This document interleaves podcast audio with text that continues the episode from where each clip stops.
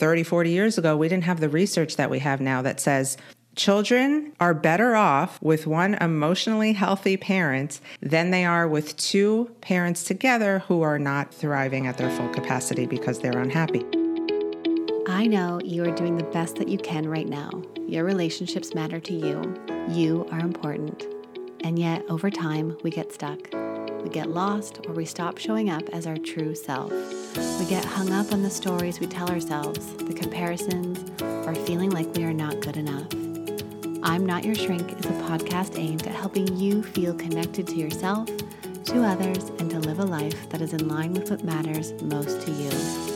I'm Dr. Tracy Dalglish, clinical psychologist and couples therapist. I bring you clinical knowledge and evidence-based research, experiences of sitting in a therapist chair, and being a wife and mother to talk about everyday issues we all face to help you change the dialogue in your life. Let's dive in. Hello, and thank you for tuning into another episode of I'm Not Your Shrink.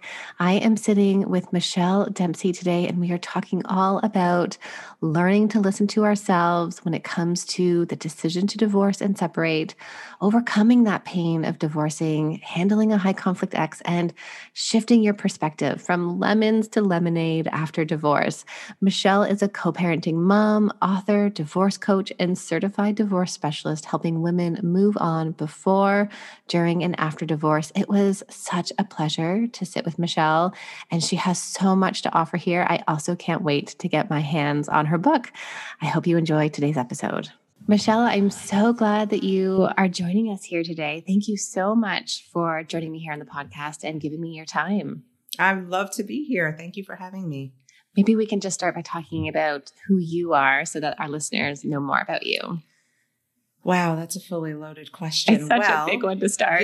The elevator pitch is, my name is Michelle Dempsey Multack. You may know me as the Michelle Dempsey on Instagram. And if not, you should check me out because I am an author, divorce coach, certified divorce specialist, co-parenting mom, speaker, podcaster, helping women move on from divorce.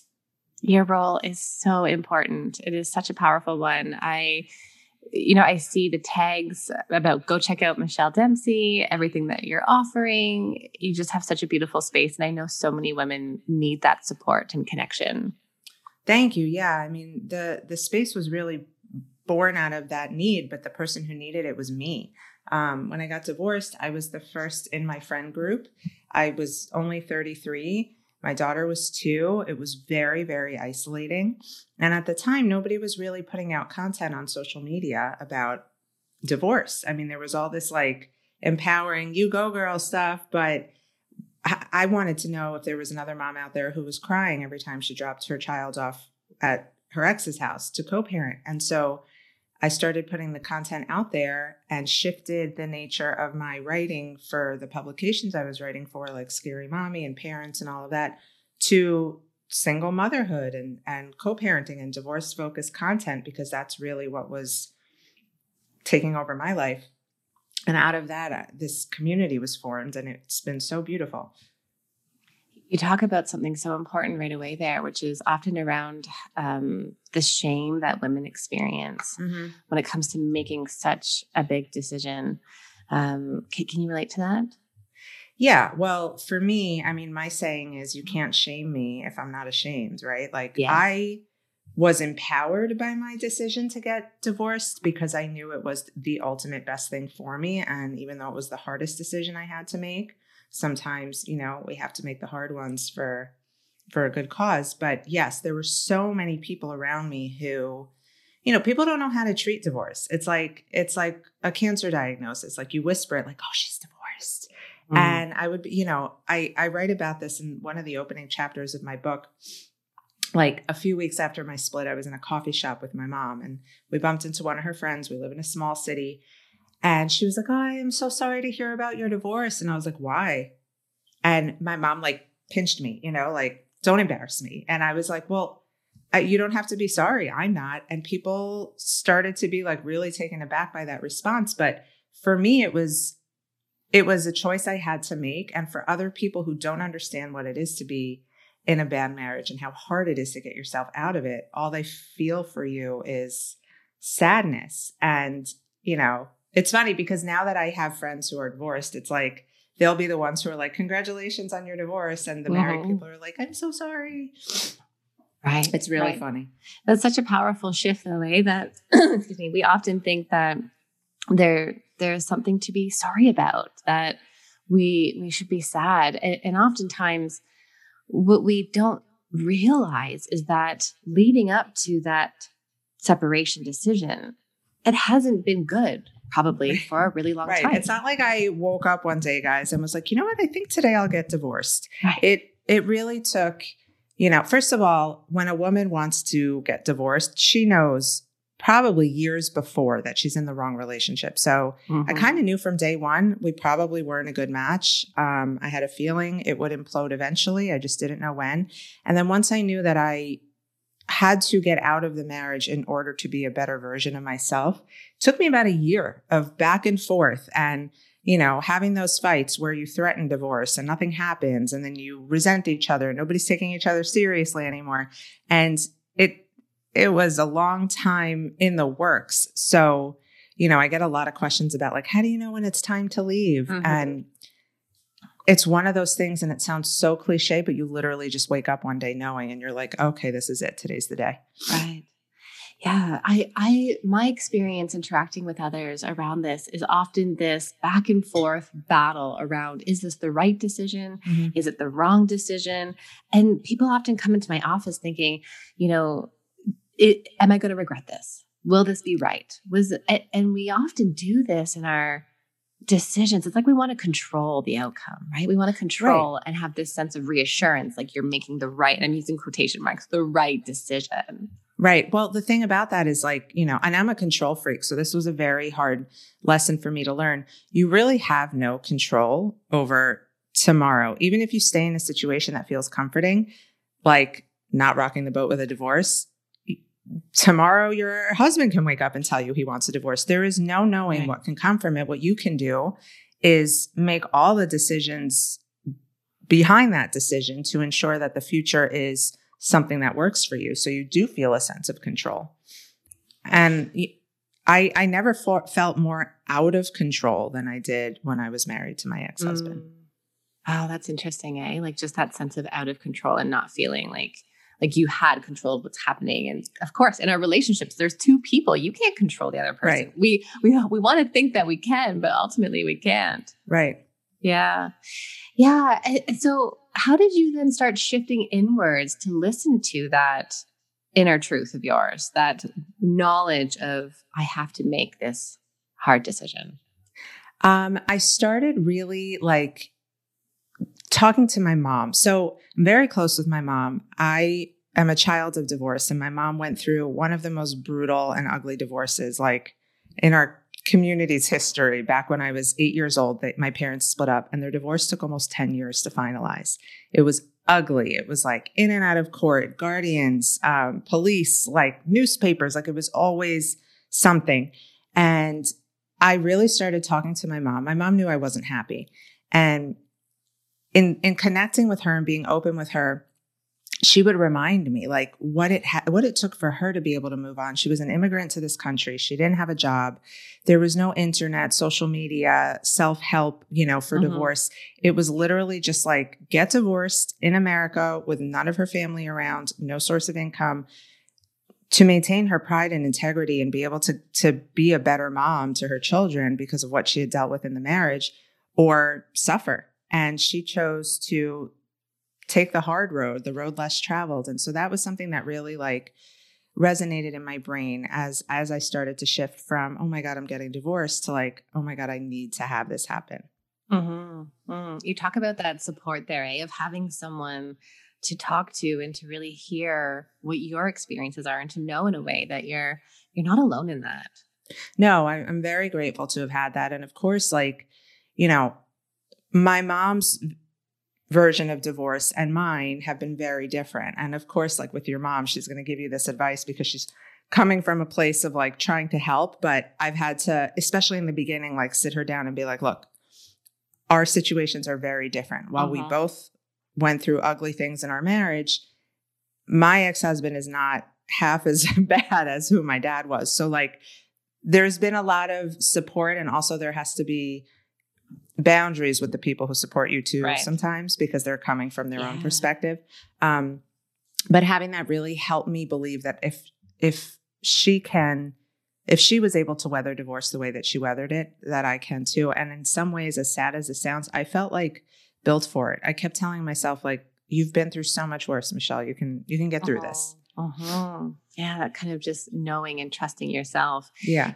Support for today's episode comes from Cozy Earth. You know, I am all about caring for ourselves, especially in these busy years with our young kids. We are pulled in so many directions, but I think it's so important for us to find ways to nurture ourselves that require no additional time from us. I should probably let you in on one of my favorite things to do to look after me, and that is to get a good night's sleep on amazing sheets. I am beyond thrilled to bring you Cozy Earth's luxurious bedding products with an exclusive Mother's Day offer just for my listeners.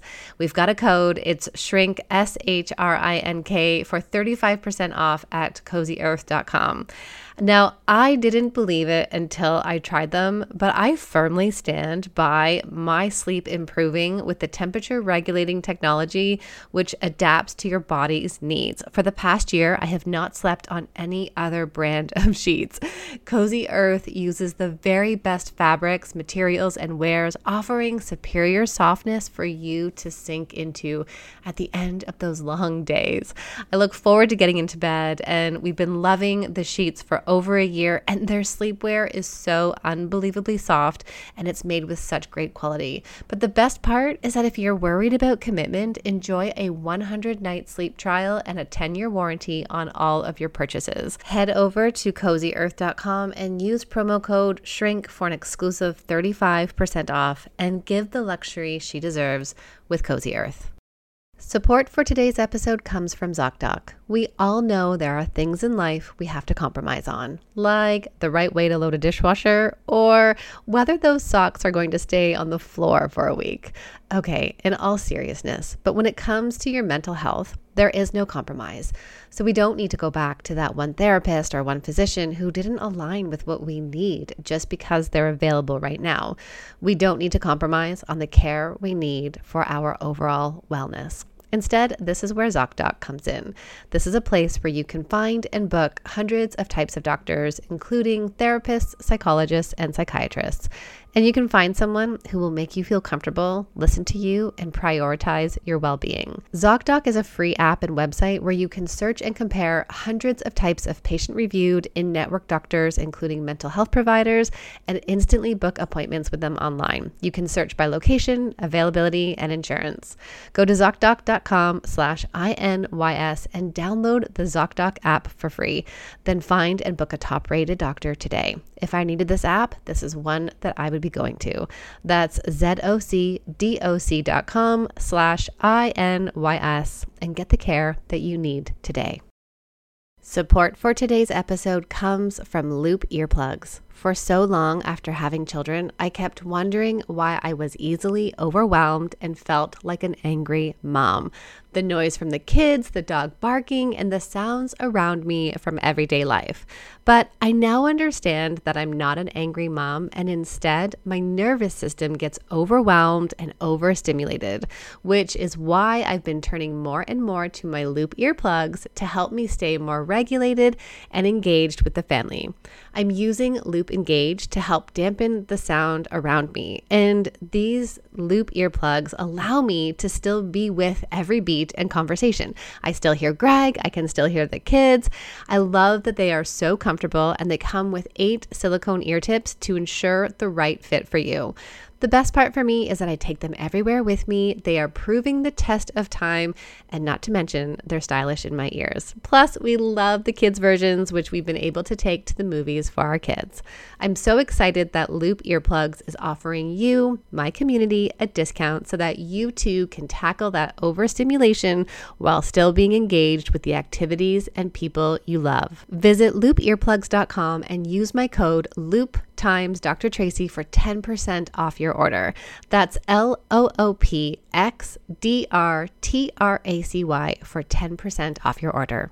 You touch on something so important there around having boundaries, especially with our loved ones that we are leaning on support. It's kind of, you know, we think of anything that we've been through, having kids, getting married, separation, divorce, miscarriages, that oftentimes people want to say, oh yeah, I've experienced that too, or, oh, my experience this, instead of being able to see, actually, we have two different experiences. Like yours is going to be different than mine, and that's okay. Yeah. And I wonder, how did you set those boundaries?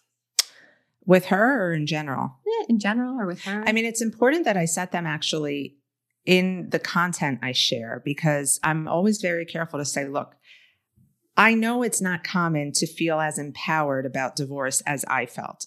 I felt that way because of my own trajectory and the things I had been through. So I'm always sort of putting it out there that like our experiences are not the same. You know, for example, with my mom, I was very eager to start co-parenting. Like I didn't want to delay it anymore. I wasn't excited about it, but I knew it was important for Bella to have time with her dad. And I remember my mom being like, ugh, you're just so easily like, you know, doing this. And don't you want to wait? And don't you want to wait till she's older? And I knew in my heart of hearts, it was the right thing to do. And so I had to tell her like, look, your experience in co-parenting me is not going to be the same as it is for me to co-parent Bella. I am, you know, I have the knowledge that parents didn't have 30 years ago. So, you know, just sort of constantly letting people know that like, we may feel the same way or we may not, but it's all because we're coming from our own backgrounds and our own perspectives. You know, if you're not a child of divorce, you're going to have far less strength and empowerment in getting divorced because you know nothing about it. You don't know what you don't know. Right. You're the first one to experience it. Right. And also too, you know, thinking if someone listening is that in that experience, you know, I'm also thinking about the messages that they would get from their parents who are still together, right? That oftentimes then their own belief system comes onto them of, oh, we should make it work. Like, you know, your dad and I, we struggled too. We had our hard stuff. So you guys just need to get through the hump. Right. So to that, I always say, you know, if they're not lying in bed with you at the end of the night, feeling what you're feeling, they have no right to put their, you know, wisdom on you. And I'm using wisdom in air quotes because our parents mean well, and the people who dole out advice often mean well, but they're coming from their own place of fear and they're projecting. So maybe your mom who's telling you, maybe you should just work it out, knew in her heart of hearts in the ugliest part of her marriage, because every marriage has ugly parts, that she could never survive alone. And maybe she feels the same thing about you. And also 30, 40 years ago, we didn't have the research that we have now that says, children are better off with one emotionally healthy parent than they are with two parents together who are not thriving at their full capacity because they're unhappy. Harvard research states that children only need one stable caregiver to thrive. So if it means your divorce means that your ex is going to be completely out of the picture, not even be involved, but it also means your emotional safety and well-being, you know, that's the risk you have to take, because the notion of how's this going to affect the kids?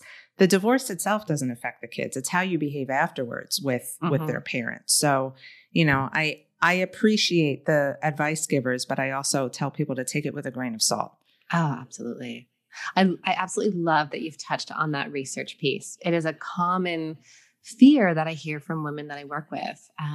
You know, sometimes even I'll start out as couples therapy. One partner says, no, I'm not coming anymore. But it's often the woman that comes back and says, okay, what do I do? I'm so afraid. Like, what will happen for my kids? How are they going to do?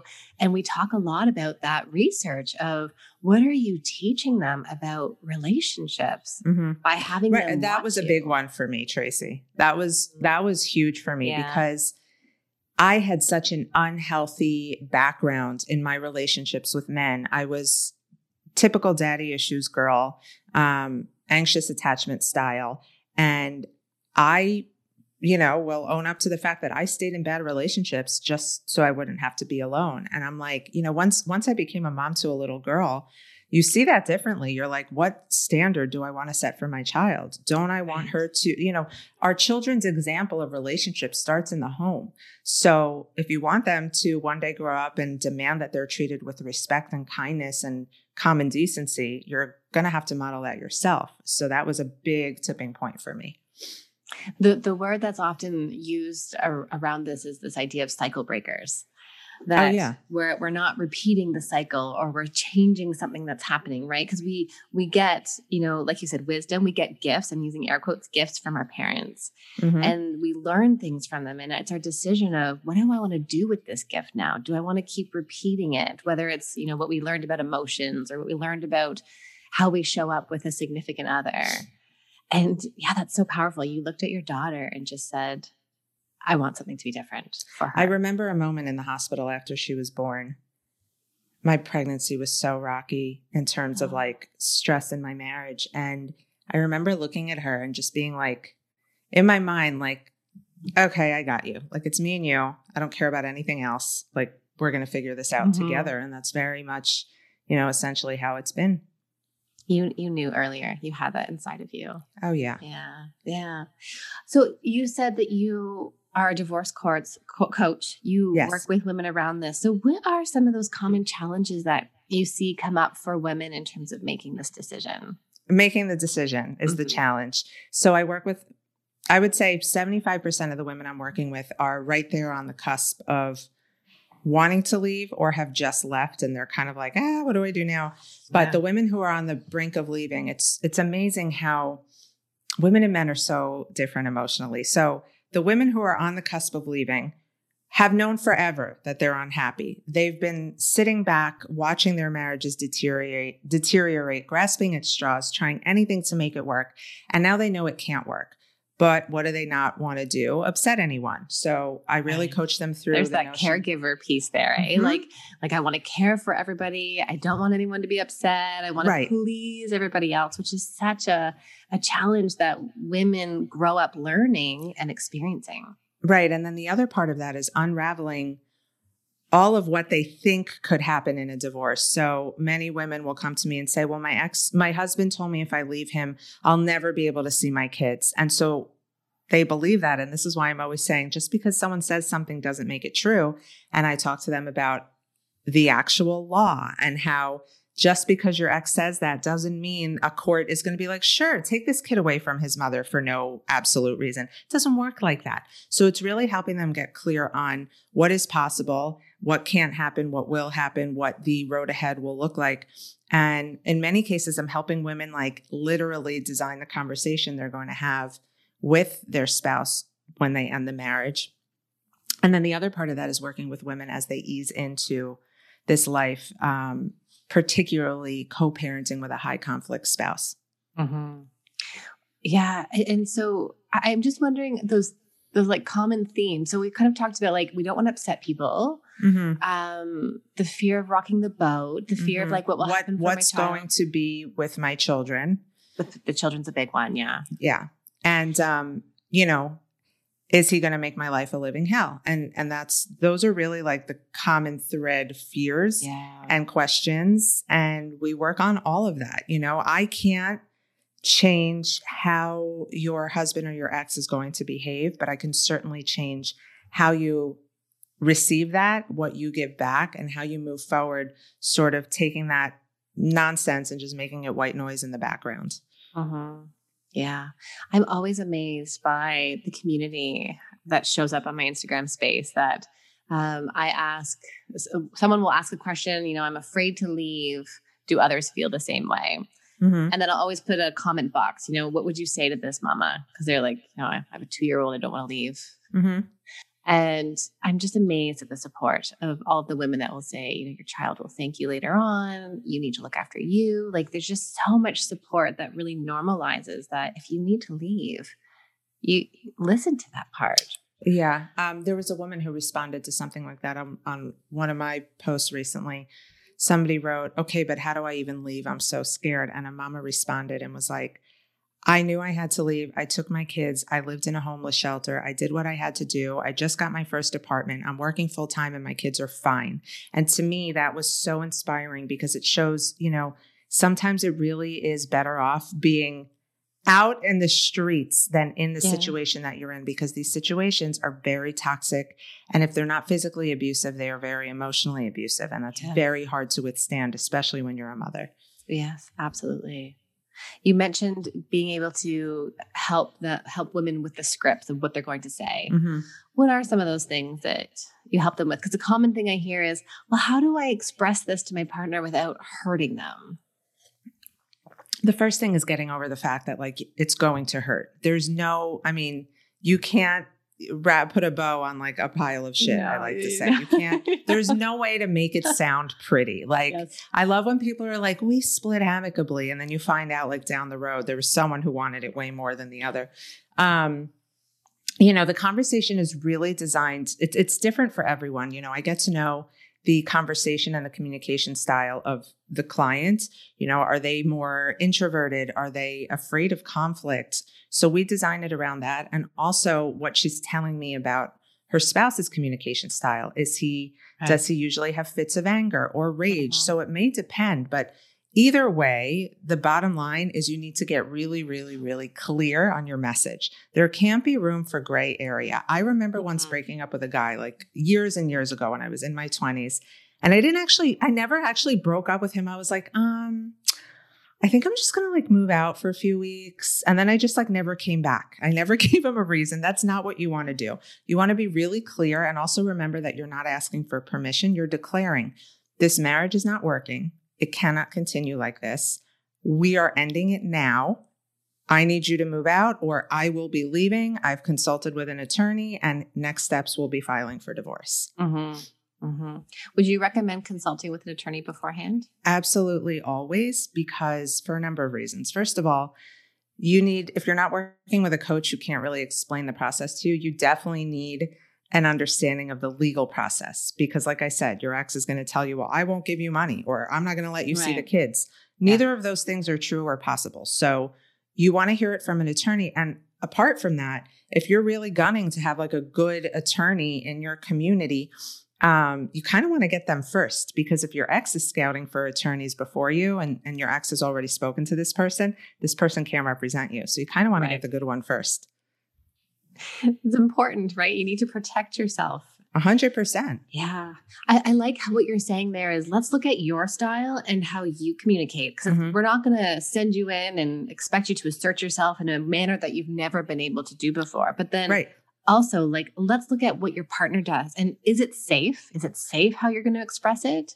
And also, you know, there are ways to trigger anger in a conversation that we avoid no matter the communication style of the spouse, because, you know, if you're using more, you know, you always did this and you hurt me and you, it's going to be very triggering. It's always going to be triggering, but it's going to sound like more of a threat than if you say, listen, we've been doing this for years. We're just not getting anywhere. I need to protect myself. I know I need to be a better person and I can be that person outside of this marriage rather than you make me feel like a pile of shit. You're the worst. There's ways to have that conversation. And again, like this is all based on all of the things I've done wrong in my past. I did not have the most productive it's over conversation with my ex and I regret that, but now I can help people not make the same mistakes. Yes, right. We can teach others. Yeah. You know, there's something so important there. And that's a common it's a common communication error that we make is we focus on the other person. Mm-hmm. And then we throw in, like, let's just use shit, for example, we just keep throwing shit in, right? Mm-hmm. And it gets so big. And then of course that escalates with the other person. They're going to naturally get defensive because they feel like they're under attack. Right. And I really like how you're shifting there of like, you know, we've been going at this. It's not working. These are things I need and feel. And make it about you. Like make the conversation selfish if you have to, so that it doesn't feel like you're putting 100% of the blame and responsibility on your ex, because it's not all of his fault. It takes two to undo a marriage. Oh my goodness. Yes, absolutely. Okay. So one of your recent Instagram posts said, being on the receiving end of constant anger-fueled projection from an ex is basically the universe reminding you of why you left in the first place. Take it as a reason to keep moving forward. I just thought that was so powerful. Yeah. I mean, look, I'm 4 years out. I'm still on the receiving end. You know, in the beginning, it's really triggering. Like, you know, I have a client I'm meeting with today who gets like, some of the ugliest messages from her ex. And it's like, you're the worst mom and your kids are going to see one day how horrible you are. And I'm like, look, which is this, painful, this is right? A projection. Like yeah. And those projections in the beginning don't feel like projections. Words hurt, especially from people we once shared a life and a bed and a world with. So, you know, I'm always helping women like learn to take that for what it is. Hurt people. And men are really, really, really good at projecting because they sometimes don't know what to do with their emotions, especially if they're high conflict kind of person. And so, you know, it's important that you don't take that stuff to heart, because if you start sitting there thinking, oh my God, I'm a bad mom and what's he going to do? You're not going to get anywhere. Like there's no room for that. You really have to just block it out. And, you know, sometimes my ex will say things to me and I'm like, right, but that's you. Like you're literally talking about yourself. I don't say that to him, but I know he's projecting. And sometimes, you know, they have nowhere else to project. So I'm just like, okay, I'll take it. And I'm like a brick wall at this point. I don't let it in because there's no point. The analogy of the boundaries of some kind of like, what is it? Is it a property line? Is it a wall? Something. It's got to be a wall. It's got to be like a good wall that like you can't set on fire. You can't knock down, you know, can't bust through. It's got to be a good one. Yes, of course. Because that stuff, you're right in that sense that, you know, what do we do with hurt feelings? It's really hard to sit with it. And if we were to just go to gender stereotypes, we know that men are often not encouraged to sit with their feelings and to process feelings the same way that women have been encouraged at a younger age. We know that in terms of how children are raised, unfortunately. I had this conversation with my husband recently. He's a family court judge. And, you know, I see the same types of clients every day, and he sees the same types of situations in his courtroom every day. And it is literally like the same pattern of ex-husband every single day, high conflict, angry, can't put aside his anger, you know, can't see what's best for the kids because he's so mad at the ex-wife. And I'm like, why is that? And he had a really good point. He was like, you know what? I see you and I see the work you're doing for women. And he's like, it's very obvious to me what the issue is. Women in these times of divorce read the self-help books. They follow the Instagram accounts. They're hanging on to those quotes. They're reading the blogs. They're joining Facebook communities. Men don't do that. They're not looking for the self-help. And it's not because they're bad or whatever. No. It's more just a female thing to want to reach out and find community. And it makes all the difference. Yes, right. It's a way of processing that anger, right? And to process those hard feelings versus when you hold in all of that hard stuff. As a male, holding that all in, you're going to blow somewhere. You have to. Yeah. You can't keep holding that in. But it's not. Yeah. I mean, being able to see that. And really, you know, I like what you're saying. Cause it's like this, like, and I'm like pushing my hands away. Cause it's like, you're depersonalizing, right? Like you're saying, this isn't about me right now. I'm going to keep my wall. This is my ex having a tantrum. This is just what they do. It's not about me and my worth as mom or as an individual. No. And they'll know your Achilles heel, and they'll know how to like push your buttons. So you have to get clear on what your triggers are. So, you know, not to be triggered, right? Like nobody can really trigger you but yourself. If you don't make those things triggers, they can't be triggered. Oh, I love that, Michelle. Yes. Knowing what your own triggers are is so important. Mm-hmm. What other kinds of things should people be focusing on when it comes to dealing with a high conflict ex? Remembering that when you get divorced and you have a divorce agreement and a parenting plan, something that highlights what your co-parenting relationship is going to be, your calendar, your schedules, the rules in place for that, realizing that there is no need to communicate with your ex. Like those plans are designed with the thought in mind that these two people are never going to speak again, and they need a blueprint for co-parenting and their life after divorce. So realizing that there's so much interaction you probably have with your high conflict ex that you don't even need to have. You know, for a long time, I was answering texts that I didn't need to answer. Like, why is she wearing this? Or why did she do this? I don't need to answer those things, right? Because like our parenting plan clearly states that if your daughter is in my care on her days, you trust that I'm going to do right by her and vice versa. There is no trying to control what the parent is doing with the kids. You don't need to listen to that. There's no giving information that they're demanding when your parenting plan does not state that you have to give that information. So it's really getting clear on the fact that you don't have to give this person what they're usually demanding and asking for, because it's probably going to be way outside the bounds of what they're legally entitled to.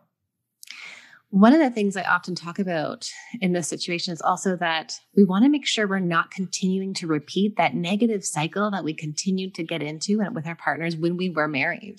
Yeah. That cycle is going to continue to go. They'll continue to trigger you. You'll respond in the same way. They'll respond in the same way. And then away you go in that cycle. And yet you're separated. You don't want to keep having that cycle. That's such a good point. I'm always reminding clients and also reminding myself, like, it wasn't working when you're together. It's certainly not going to work when you're apart. So you have to stop trying to like validate your experiences or excuse yourself to this person or ask. Right. Like, the worst thing you can do is ask for permission when they don't have that sense of control anymore. Like, oh, do you mind if I take the kids this weekend to see da-da-da-da? Why are you asking? Like, we're done asking for permission. It's your job to parent on your own on your parenting days. Right. Like, you know, but as women, we do tend to want to please, and we like to feel the validation of like a pat on the back sometimes. And we just have to stop looking for that, because if you didn't get it in your marriage, you're certainly not going to get it in co-parenting. It's that piece around what are those core needs that you're looking for? And are you still looking for them from your ex-partner? And can you find them within yourself? Right. Like you said, that validation, the sense of like knowing and trusting yourself and being seen, like you're good enough, you're secure, you're okay. You don't need to keep getting that from your partner. No. And if you're still looking for validation and acceptance from your partner, it's time to do some work on yourself. I mean, you need to feel okay and justified in your choices without anybody's opinions. Like, you know, unfortunately we live in a society where we want the praise and the likes and the hearts on our posts, but none of that matters, right? Like, if you can lay your head down on your pillow at night, knowing that you are doing the best that you can, none of it matters. Yeah, that's right. So for people who are struggling with the pain from making this decision, what would you say to them? I say, don't try and like force yourself out of that pain. You need to sit with it. You have to feel to heal. And very often, and I'm, you know, using myself as an example, I was like, I hit the ground running. 2 days after my split, I was like, guys, where are we going for dinner? Like calling my friends, like, and then the universe came and gave me and Bella the flu like a few days later, and like literally forced me to be home for a while alone, trying to take care of a sick toddler. And I'll never forget being like, okay, I know I need to sit with this. I know I need to sit and get accustomed to being alone. I know I need to grieve, you know, what I just went through. And I tell that to clients all the time, like, let yourself feel like shit. It's really important, because if you don't get those feelings out, they're going to be inside of you and come out in all sorts of weird ways. So let yourself feel that pain. It's normal to feel the pain. Sit with it, write about it. Journaling is something that has helped me my whole life. I've always been highly sensitive and emotional and felt a lot of things. I had a very traumatic childhood. So writing was always my outlet. And still to this day, I'm sending my clients journals and prompts and things to write about when they are feeling helpless or hopeless, and, you know, ways to find the good in every day. So, you know, I love to say, wake up in the morning a few minutes earlier than you usually would, make a cup of coffee, grab your journal, write about a few things you're grateful for, write about the things you hated about your ex, write about the things you want for yourself a year from now, and use that as an outlet for your pain so that you have a place to put it. It's like a container, like you're putting it in there, closing the lid, letting it be over there so it's not within you, and then you're going about your day. That's beautiful. And then anytime during the day when it comes up, this is a strategy I always talk about with clients. When you're worrying about something during the day, or your mind is going to that spot and you start to spiral in all those thoughts, remind yourself, I did that this morning. It's in the box. It's in there. The container. I don't have to go there right now. I'm making a choice. I don't have to follow those thoughts. I can be right back here into what really matters to me. And what matters to me is being here with my kids. Yeah, exactly. Being with my friends, being with myself in this moment. You touched on something there that I think is really important. And that is this idea that we do need to do this healing for ourselves, this stopping the cycle in some way before we go into another relationship. Oh, yeah. Because I like to say, like, the analogy I use is like, we carry our suitcase with us, and then we show up in our next relationship and we're like, hey, here's my suitcase. And sometimes it's organized, and other times it's just dark and we don't know what's in there. It's baggage if you don't heal it or learn from it. But if you do, it's experience. And there's a big difference there. Like baggage is a whole pile of unhealed garbage you've suppressed for years. Experience is seeing where you failed, learning what your mistakes are and vowing to be better and growing through that, right? Like acknowledging like the shitty parts of you that you brought to that relationship that you don't want to bring into the next one. Or maybe it's what you tolerated because a sense of low self-worth or lack of self-confidence. And you're like, no, I want to be treated like a queen finally in my life. So I'm going to get stronger about that and feel that I deserve it. So yeah, I mean, you can bring your baggage or you can bring your lessons and they're two very different things. Oh, I love that analogy. I'm going to have to, that's definitely something that's going to sit with me and go forward with me. That it's just, yeah, that's a beautiful analogy. I love that. Let's think of just kind of leaving those who are listening and struggling with this. What would be like your top three things to say to them? If they're thinking of getting divorced, you're going to be okay. Definitely. Nobody has actually died because they chose to get a divorce. Like that decision in itself never killed anybody. Yes. Your life is going to look so different a year from now. You're going to be so proud of yourself. Even if it means nothing's changed other than your marital status, you're going to be so proud of yourself for having made a difficult decision that you needed to make in order to better your life. And lastly, don't go through it alone. You don't know what you don't know. It's very, very, very helpful to have some sort of cheerleader in the process. If it's not a coach or a therapist, a friend who's been through it, a family member who's been through it, somebody who is not just going to tell you what you need to hear, but be a good sounding board and really hold your hand when you need it for all the right reasons. That's really important. Yeah. Like just take the shame out of it. It's a shame. Shame keeps us in the dark. And if you can open up the curtains and share it with someone and be open and vulnerable, that shame starts to go away. Okay. You have a book coming out. I do. Tell us about that and where we can find more information about you. I'm so excited about this, Tracy. I've worked my whole life for this. I just, you know, it's like one of those things, like you have these accomplishments in life and you're like, great. But then there's that underlying thing that you're dying to do. This has been it for me. It's been writing this book. I can feel that from you just sitting with you. Yeah. When I was in third grade, I had a teacher named Mrs. Winston, and she's that teacher that like will always stick with me because she was really big into poetry and writing. And she brought that talent out of me and really encouraged it. I found my mom saved like all my work from third grade. And I found all these notes from her about, you know, you're a beautiful writer, you're going to be an author one day. And so now having it come to fruition is crazy, but, worked my butt off to be able to bring this to everybody. It's a labor of love when you write a book. I think people need to acknowledge that it's not just I'm sitting in a room drinking coffee and writing. It's a labor. No, especially when you are writing about something you've been through that's painful. So, the book is called Moms Moving On, Real Life Advice for Conquering Divorce, Co-Parenting with Conflict, and Becoming Your Best Self. It will be published by Simon and Schuster later this year, but it will be going on pre-order soon.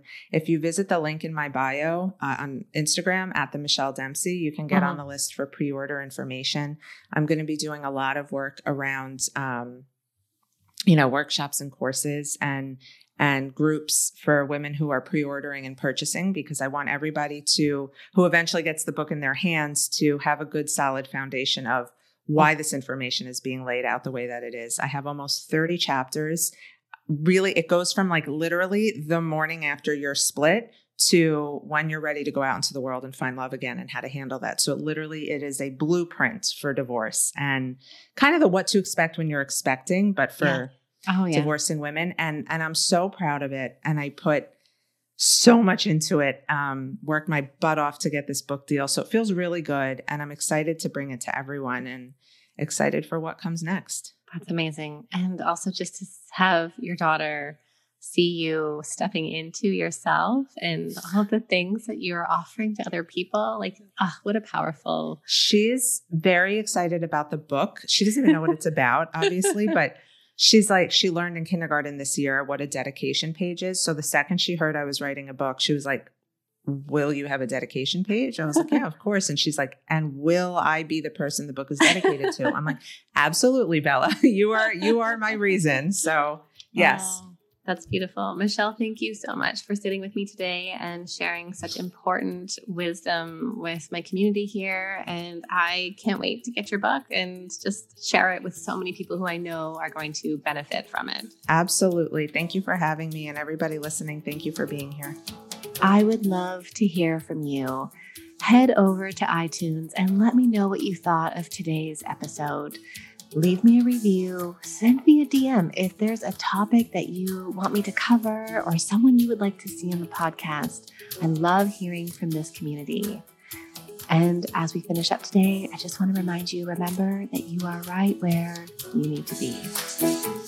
Remember, this podcast is for educational purposes only and does not substitute for the care from a licensed mental health care provider. Until next time, take good care of you.